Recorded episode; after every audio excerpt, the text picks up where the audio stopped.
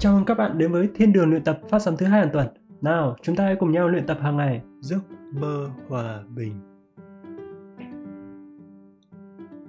Chào các bạn, mình là Đồng. Đây là chương trình tiếng Việt đặc biệt, đủ dễ cho tất cả mọi người có thể hiểu, bất kể bạn là ai, ở đâu. Mô phỏng theo chương trình Spotlight phiên bản tiếng Anh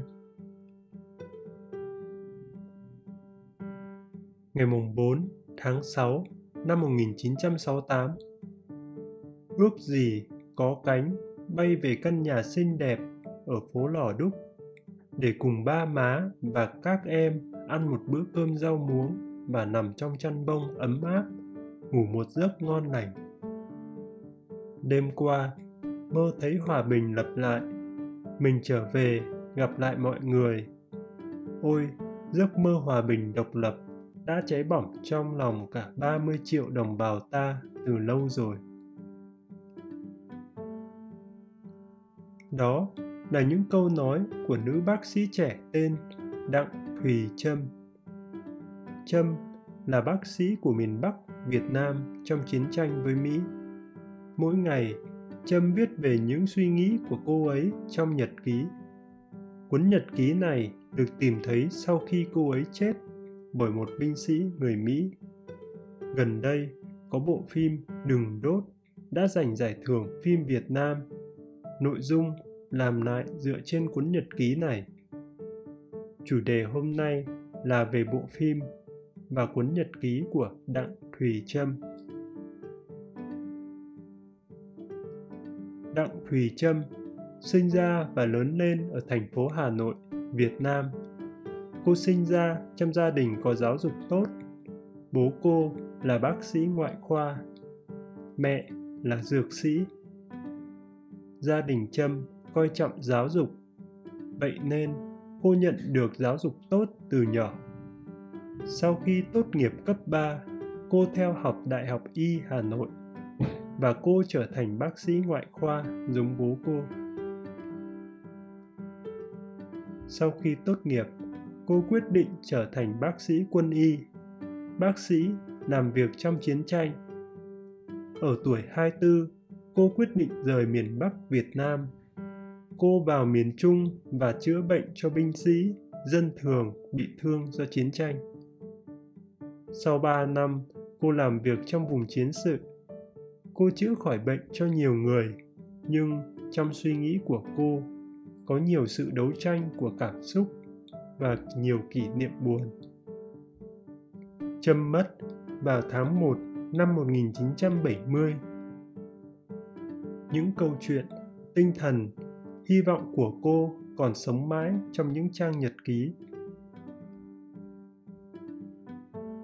Sau khi Trâm chết, nhật ký của cô được tìm thấy bởi một binh sĩ người Mỹ tên Fred Whitehurst Công việc của Whitehurst là đốt những tài liệu không cần thiết. Một ngày nọ, ông định đốt cuốn nhật ký, nhưng phiên dịch tiếng Việt của ông nói với ông, Đừng đốt cuốn nhật ký này, Fred. Nó đã chứa đầy nửa trong đó rồi. Và Whitehurst đã không đốt cuốn nhật ký này. Thay vào đó, ông mang nó về Mỹ. Ông nhận ra những gì phiên dịch tiếng Việt của ông nói là đúng. Cuốn nhật ký chứa đầy ngọn lửa đấu tranh, ngọn lửa của cảm xúc. Ông đọc cuốn nhật ký và nó mang đến cho ông nhiều cảm xúc. Whitehead là binh sĩ người Mỹ. Ông là kẻ địch của Trâm trong chiến tranh. Tuy nhiên, ông vẫn rất thích Trâm và cuốn nhật ký rất nhiều. Ông nói, thật sự con người với con người, tôi yêu cô ấy. Sau nhiều năm giữ cuốn nhật ký, ông vẫn luôn muốn tìm tới gia đình trâm để trả lại nó cho gia đình. Với sự giúp đỡ của cựu binh sĩ người mỹ và những người theo đạo thiên chúa ở việt nam, ông đã làm được điều đó. Vào năm 2005 Whitehurst trả cuốn nhật ký của Trâm cho mẹ cô ấy. Sau khi trả cuốn nhật ký, Whitehurst trở nên rất gần gũi với gia đình Trâm. Ông hay đến Việt Nam để thăm gia đình Trâm và dần dần giống như thành viên của gia đình Trâm. Whitehurst và Trâm trong chiến tranh là kẻ thù, nhưng qua cuốn nhật ký, họ giống như những thành viên trong gia đình. Vào tháng 7 năm 2005, nhật ký của Trâm được phát hành ở Việt Nam. Nhanh chóng, cuốn nhật ký bán được 400 triệu bản, 400.000 bản. Vào năm 2007, cuốn sách được phát hành bằng tiếng Anh với tên gọi Last Night I Dream of Peace. Vào năm 2009, nhà làm phim nổi tiếng Việt Nam tên Đặng Nhật Minh quyết định làm cuốn nhật ký của Trâm thành phim. Ông đặt tên phim Đừng đốt, giống như lời của người phiên dịch tiếng Việt nói với Whitehurst. Với ông Minh, bộ phim không chỉ về chiến tranh, thay vào đó, nó về cái đẹp, về tình con người của Trâm. Ông nói với diễn viên đóng vai Trâm. Bộ phim không tập trung mô tả về nỗi buồn của chiến tranh, nhưng phải mô tả được cái đẹp tâm hồn của cô gái tên Trâm. Trâm đã có một tâm hồn đẹp. Trong 3 năm, cô đã chữa khỏi bệnh cho nhiều bệnh nhân. Cô làm việc trong điều kiện thiếu thốn. Cô làm việc trong khi những quả bom đang nổ trên bầu trời. Cô không bao giờ có đủ thuốc và dụng cụ để giúp đỡ mọi người. Nhưng những điều đó đã không phá hủy được tâm hồn của Trâm. Trâm vẫn yêu đời và thường hát để xoa dịu nỗi đau của bệnh nhân. Bệnh nhân của cô và những người bác sĩ, y tá coi cô như những người anh chị em. Cô đã làm tốt nhất những gì có thể. Thời gian đó, chiến tranh và điều kiện khó khăn làm cô buồn. Vào một ngày tháng 4 năm 1968, cô phẫu thuật cho một binh sĩ.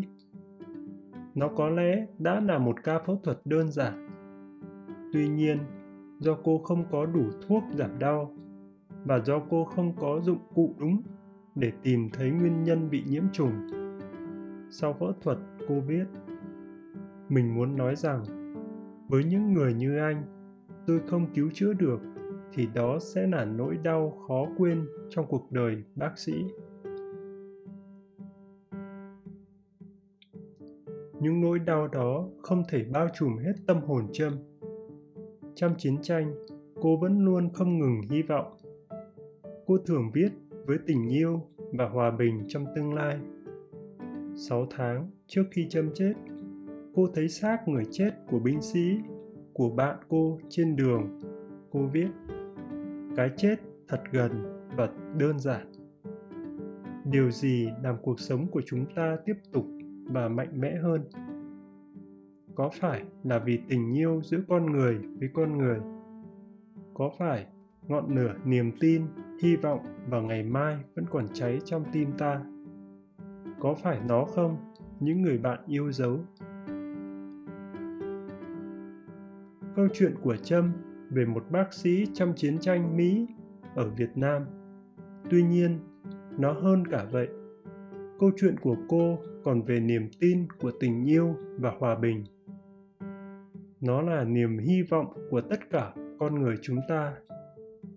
Và đó cũng là lý do bộ phim Đừng đốt đã được trong nước quốc tế công nhận.